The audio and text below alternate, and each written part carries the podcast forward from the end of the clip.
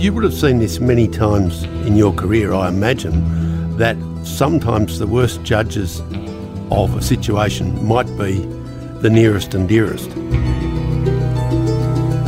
We're now 46 years on, and I think this is the last roll of the dice for the family. And because Frank Drake was a good enough creep that protected what you would regard as the real creep. I'm Andrew Rule, this is Life and Crimes. This week we again speak to Ron Iddles, former homicide detective, still a very busy investigator. His Homicide with Ron Iddles program goes to air on Channel 7. The final episode will be about the abduction and presumed murder of a 12 year old boy called Terry Floyd. In 1975, a young boy, a 12 year old boy called Terry Floyd, hitched a ride from Maryborough, where he lived, over to Avoca. And he played Monopoly all afternoon with one of his friends at the local post office where the friend's family worked. And late that afternoon, he said he would get a ride back with the same person who had brought him across. And I think he went up to the highway corner where he was going to catch his ride back to Maryborough and he stood on the highway and he basically disappeared. He was spotted, or a boy like him was spotted, standing near a panel van, but he vanished. And Terry Floyd, it seems clear that he was abducted and murdered. And unlike the Gina Rosato case, you're fairly confident that you know who did it. But the mystery is proving it, and the mystery is is where's little Terry's body. It's a, a, different sort of mystery. When did you first become closely aware of the Terry Floyd case? I know that you didn't work on it originally, otherwise, it might have had a, a different result. So in 2000, I was at the homicide squad and I was also responsible for the missing persons unit. And I got a phone call from a young journalist at Castlemaine and she said, oh, I want to write a story about a 12 year old boy, Terry Floyd, that went missing in June 1975. Can I come and see you? And I want to bring Terry's sister, Cheryl, with me. So I said, oh, by all, all means, come in. So uh, they came in, and uh, initially um, Terry's sister was quite uh, irate. Um, she said, look, what's the police done about the disappearance of Terry? Uh, we haven't heard anything uh, probably for 10 years. By this stage, it's 25 years old. Yeah. And, and I said, look, to be honest, um, I don't know anything about um, Terry's disappearance. Uh, I'll have to find uh, the file and then uh, I'll read it. Yep. So eventually um, found uh, basically a cardboard box which had uh, the disappearance of Terry Floyd written on it, and there was a, a folder in there with some statements, information reports, newspaper clippings, and it was uh, very basic. Cheryl had told me that they knew who was responsible. Uh, his name was Frank Drake, and he had a nickname called Uncle. So I had a look at the file. Uh, I then made contact with her, and I said, "Look, the best that I can do is I'll take it to an inquest uh, so that at least we've got a document, uh, an inquest brief, and let's get a coroner to make a determination on it.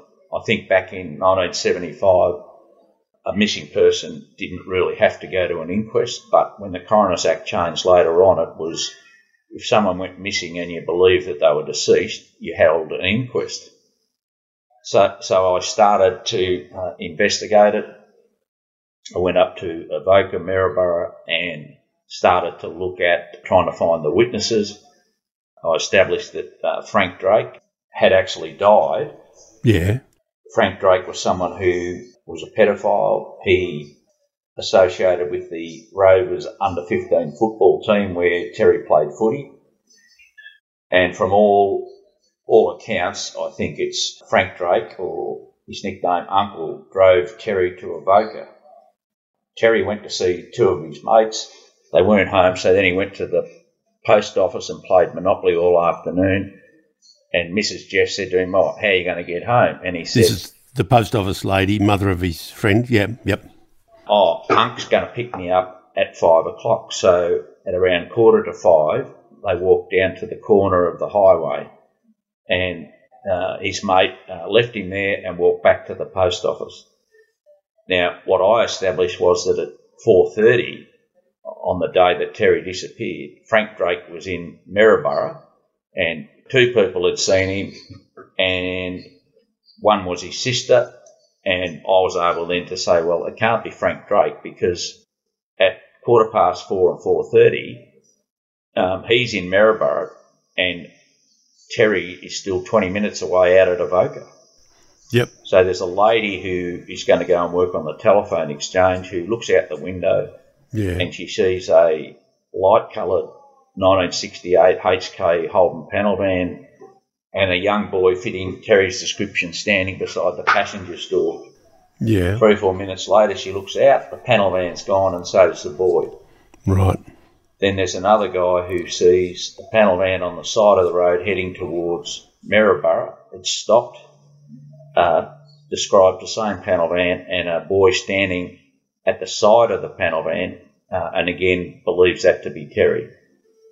Then you get to the top of uh, a hill where it's called uh, Box Flat Track, and the panel van is stopped, and this is around quarter past five. It's basically dark, and she sees uh, the panel van and a boy um, standing at the back of the panel van or the side of the panel van. The local uh, detectives start their inquiries, and there's three or four people who have vehicles similar. One's the local mailman, uh, but he's his is a ute with a canopy, so he's he's ruled out. One is a guy who was travelling from to Adelaide. Uh, he's interviewed and uh, he's ruled out. And the other one is a guy by the name of uh, Raymond Jones. So he lives in a caravan park at uh, Maryborough.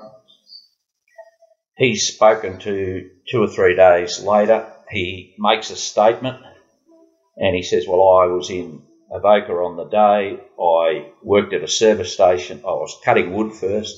And then during the afternoon, I went to a service station which was closed, but a mate of mine and and I worked on a car there, and I left there on dark, and I drove to Maryborough. I had a shower, and I came back uh, because I was going to go for dinner with my mate. Now the detectives see a pair of overalls. They think it could have blood on it, so they take the overalls. So that's that. So when I start going through it, I look at it and yes, he's got the same car, a very similar car. Then I established that at the time, Raymond Jones was on bail for sexually assaulting a young boy in a toilet block at Ballarat. That you'd find that fairly interesting.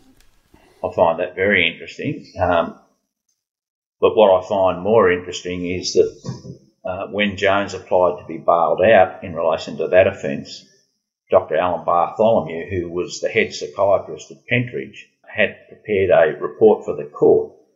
And what he said is uh, Jones uh, should not get bail. This man is impulsive and he has the propensity to kill. And that's a fairly damning assessment from someone like him, from Bartholomew, who'd would often appear on the other side in these cases. I've always found Dr. Bartholomew um, someone who would always assist the defence in, in a positive way, but here he is saying to the defence, Yep. your client shouldn't be bailed out because this person has the propensity to kill. Yep. That's pretty damning. So then what you've got is later on I went up and I interviewed Raymond Jones. Yeah. What did you see when you met him? What sort of man is he? Well, I knocked at the front door and straight away he was very defensive once I introduced myself. Yep. And he said, I'm sick of you blokes harassing me. Just leave me alone. I've done nothing wrong. And I said to him, I've never spoken to you before. Yeah. And from what I can see, the last time you were spoken to was 1979. So I don't think anyone's harassing you. By this time, he's moved to near Mildura. Yeah, he was living uh, at Redcliffs. So uh, I took him back and uh, I interviewed him uh, at the police station there. And what I think is there's about an hour and a half discrepancy uh, in his time. So he says, I leave Avoca on dark, and we know that it was getting dark at five o'clock. So if he leaves around five o'clock, and I say to him, Well, did you see a young boy? No, I didn't. Yeah. So he leaves at around uh, five o'clock. He's got a panel van identical to the panel van that three witnesses see. Yeah. He says, I drive to Maryborough. I don't talk to anyone. I had a shower at the caravan park and I came back. Now, it's 20 minutes to Maryborough, allowing 20 minutes to have a shower, 20 minutes to drive back, that's an hour. So he should have got back to Avoca at 6 o'clock. Yep. But from what I can work out, he didn't get back to Avoca until just on 7.30 because he went to the hotel to have a meal and the special of the night was ham, steak and pineapple and the kitchen was closing and there was a dispute about whether he could get the meal or not. Oh, how did you find that bit out? There was something in the file and then Good detail. I say to him, well, you know, there's a problem with your time. There's an hour and a half uh, out. Now, he denies any involvement in it whatsoever. Yeah. So then I said to him, look, why don't you have a polygraph, right? Yeah. Uh, they're not admissible. If you have a polygraph, I can't use it.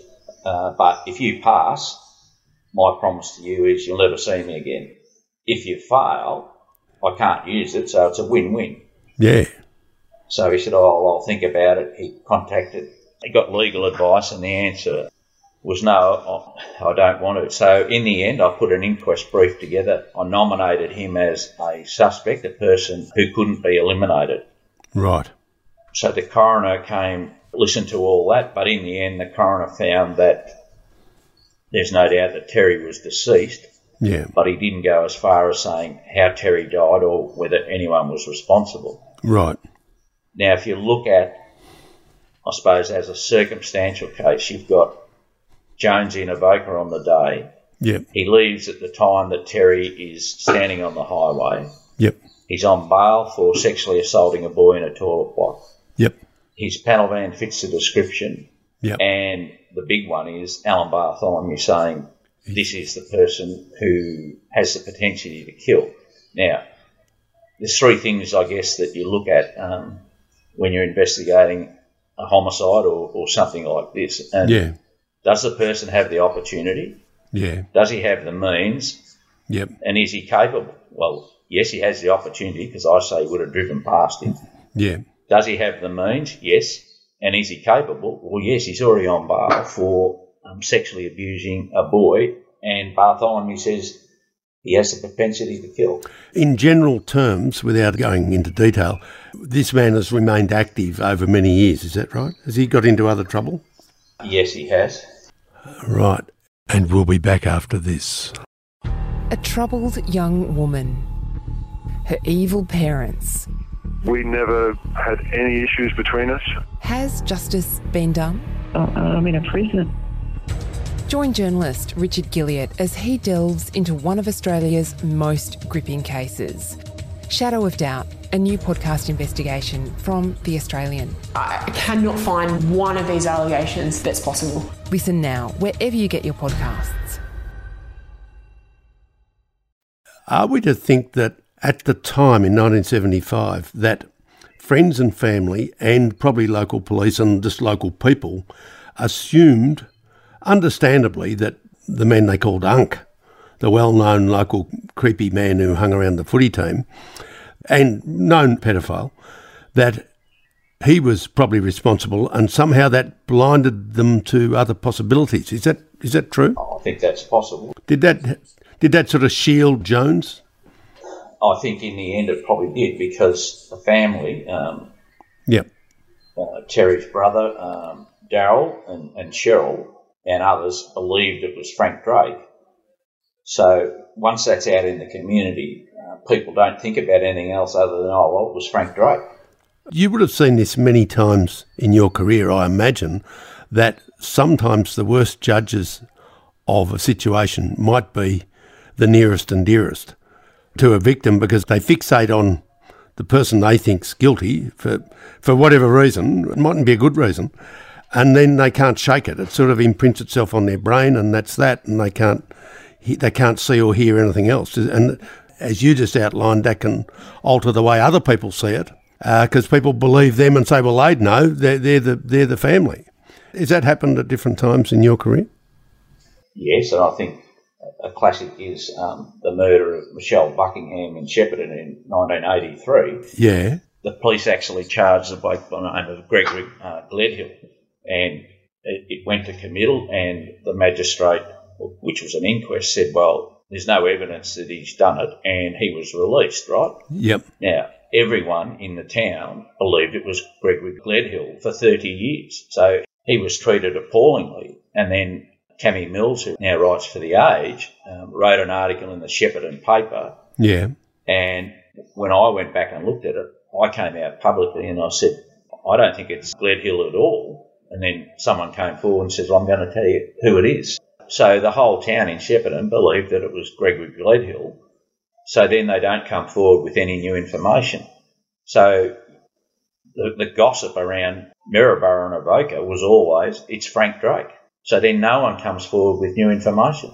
And because Frank Drake was a good enough creep, it protected what you would regard as the real creep. Tell us about Frank Drake. Why did people suspect him in the first place? Do you know much about him? Well, other than he uh, gave out the lollies at the under 15 football, always associated himself with young boys. Yep. I think he had a prior conviction for pedophilia. Yep. People would say, don't let your boys in the car with uh, Frank Drake. Yep. Uh, he was the son of the Lord Mayor. Right. He was a pedophile. And then there was another person that named, mentioned his name was uh, Peter Webb, but I went and saw him and uh, he said, well, it's not me. And then, then I found out he was actually in prison at the time, so he was ruled out. So alibis are interesting, aren't they? And I think when you checked a little bit deeper, you traced a garage owner who had been a garage owner at Avoca back in 75. And this was Riker's garage, a man called, I think, Nick Riker. He was a new mechanic in town. He had this garage with a residence at the back. And I think that Jones, the suspect, claimed that he had spent all afternoon there with his friend working on a car. And you thought, well, I'll I'll check this out. In 25 years later, you know, when you come to it, you thought, I'll check this out. What happened there? So Jones had claimed to have been working in the garage for about three hours up until just on five o'clock. Um, so I tracked Nick Riker down to Western Australia and I had a phone conversation with him. Yeah. And I said, I'm looking at the disappearance of Terry Floyd. And then I started to ask him who was in his garage on that day. Yeah. And he goes, Well, what do you mean? And I said, Well, you know um, Raymond Jones? And do you know his friend? Yes, I do. I've only known them for about three or four months. Well, they claim they work on a particular car at your garage. He said, Absolutely no way. Yeah, why? Well, he said, I still run a mechanics business. No one is allowed into my workshop unless I'm there, but particularly on a Saturday when it's closed up. And the other thing was, my wife and three kids live at the back of the garage. I'm not going to let two people who I hardly know uh, in my garage without me being there. And he said, I know where I was. I was at the football at Lexington that day. Yeah, and a pretty pretty impressive witness clear, decisive person, isn't he? Yeah. He has got no reason to lie, but what he found surprisingly was 25 years later, a detective's ringing him to ask him about something which he probably should have been asked around the 30th of June 1975. Exactly. Uh, one or two days in would have been nice. And uh, to some extent, Jones was able to get away with this bodgy, bodged up alibi all those years. Somehow or other that stood up. Uh, yes, but then if you really want to drill down, whilst it's nice to know what they actually did that afternoon, at five o'clock, a vehicle which I say is identical to the one he owns is parked and there's a young boy beside it. So, yeah, yeah. So you got that anyway. Yeah. You know, the three sightings on, on the highway are, are crucial. Yes, I'd like to know what he did during the afternoon, but quite clearly it wasn't at the garage. Right. Okay. Uh, well, it would at least make him a liar. That yes. would be, yeah, yeah. Um, Is there any suggestion that the person that was with him that day, allegedly working on the car with him, so a person allegedly with him, his mate, that he would have any knowledge of any of this or any participation or knowledge after the fact? Or I don't think uh, participation, but again, I go back, we're now 46 years on, and I think this is the last roll of the dice for the family yeah, because people are getting older. But I do believe there are those that are close to Jones, Yeah. whoever they may be, will know about this. And yeah, again, we want you to come forward. There is a man who's now deceased. His name was Buster Allen, and yeah, he uh, told someone that told somebody who told Daryl that Jones put him down a mine shaft. Now, the closest mine shaft to Box Flat Track was the Morning Star mine shaft, which we ultimately dug to the bottom, and we didn't find Terry's uh, remains. But bearing in mind, there's something like 70 mine shafts up there. plenty of them, and they're deep and they're full of rubbish and they're very difficult, very hard work. The shirt that was found in the Morning Star it was a Miller, a reddish coloured Miller check shirt, I think. Uh, do you believe it might have been Terry's? The issue is if Terry went down the mine shaft, Why would you take his shirt off? yeah, Yeah, unless he had taken his shirt off earlier and just wanted to throw it away separately. Yeah, and it was a, a mine shaft where people used as a bit of a local tip. yeah, and then the butcher, the local butcher, put carcasses in there. And initially, we thought it was 25 metres deep, but I think it went to 75 metres or something. good God, yeah, it's a long way. And and Daryl is now digging another mine shaft, and you know you've got to admire him. He's travelled on most weekends just to dig, looking for his brother. So we have this this sad story. Daryl was the youngest brother of the family, I think. Is that right? Yeah, the little, little brother, and he's grown up with the shadow of Terry's disappearance and, and murder hanging over him. And it's really blighted his life, hasn't it? it has, and I've, I've often said to him, Daryl, it's time to give up. You're you're becoming the victim. It is going to eat you. It's going to destroy you. Um, and then he says, "But Ron, how can I? It's my brother." And then I think about it, and I think, well, I'm not walking in his shoes. He now runs the Terry Floyd Foundation, and he's trying to give back to the community so that there's an awareness and underprivileged children can benefit at least some financial things from the foundation. So he channels good energy into that, but he still uh, will never ever give up looking for his brother. It is a most touching story, really. The devotion of a man who's spent probably all his adult life driving back to Maryborough, back to Avoca from where he lives up on at Albury, I think, devoting every spare weekend, every spare hour, and every spare dollar to this this uh, holy grail. You know, finding his brother's remains. It's enormously touching, and someone out there, Ron, might, as a result of watching your show on television on Channel Seven, or even listening to this, they may well think I've got a little tiny piece of the puzzle here, and now I can I can hand it in. It would be fantastic and it would just, it'll never provide closure, but it will give them the answers so that they can readjust their lives and try and move forward to some extent. Yes, it's a shocking, shocking crime. It's one that, that echoes down the years. And we'll be back after this to finish our story. Ron Iddles, it's been an honour to have you on board. You fight the good fight, and you've fought the good fight, even though these days, you know, you're not doing it on a salary anymore. You're doing it because you can. I always believe that, you know, if you can keep some things in the public arena, they'll always get information. I've informed the cold case unit that both of these stories are coming to air and hopefully that, that there'll be some calls to Crime Stoppers. So uh, let's hope, uh, thanks to you and to Channel 7, that there are some answers. Well, that's all we can do, and that's all we will do today. Ron, thanks for coming on. Thanks, Andrew. Before we go, listeners, we should point out that Raymond Kenneth Jones has never been charged in relation to Terry Floyd's disappearance and strongly maintains his innocence.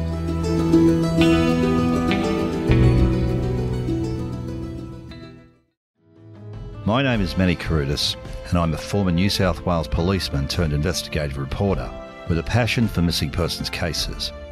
I'm here to quickly tell you about our True Crime Australia podcast, The Missing. In this series, I look at old missing persons cases which have all gone cold in an attempt to try and uncover new information which could help see these missing people reunited with their loved ones or any form of clue that could bring these families closure. The Missing is available now wherever you get your podcasts and early and ad free on Crimex Plus on Apple Podcasts.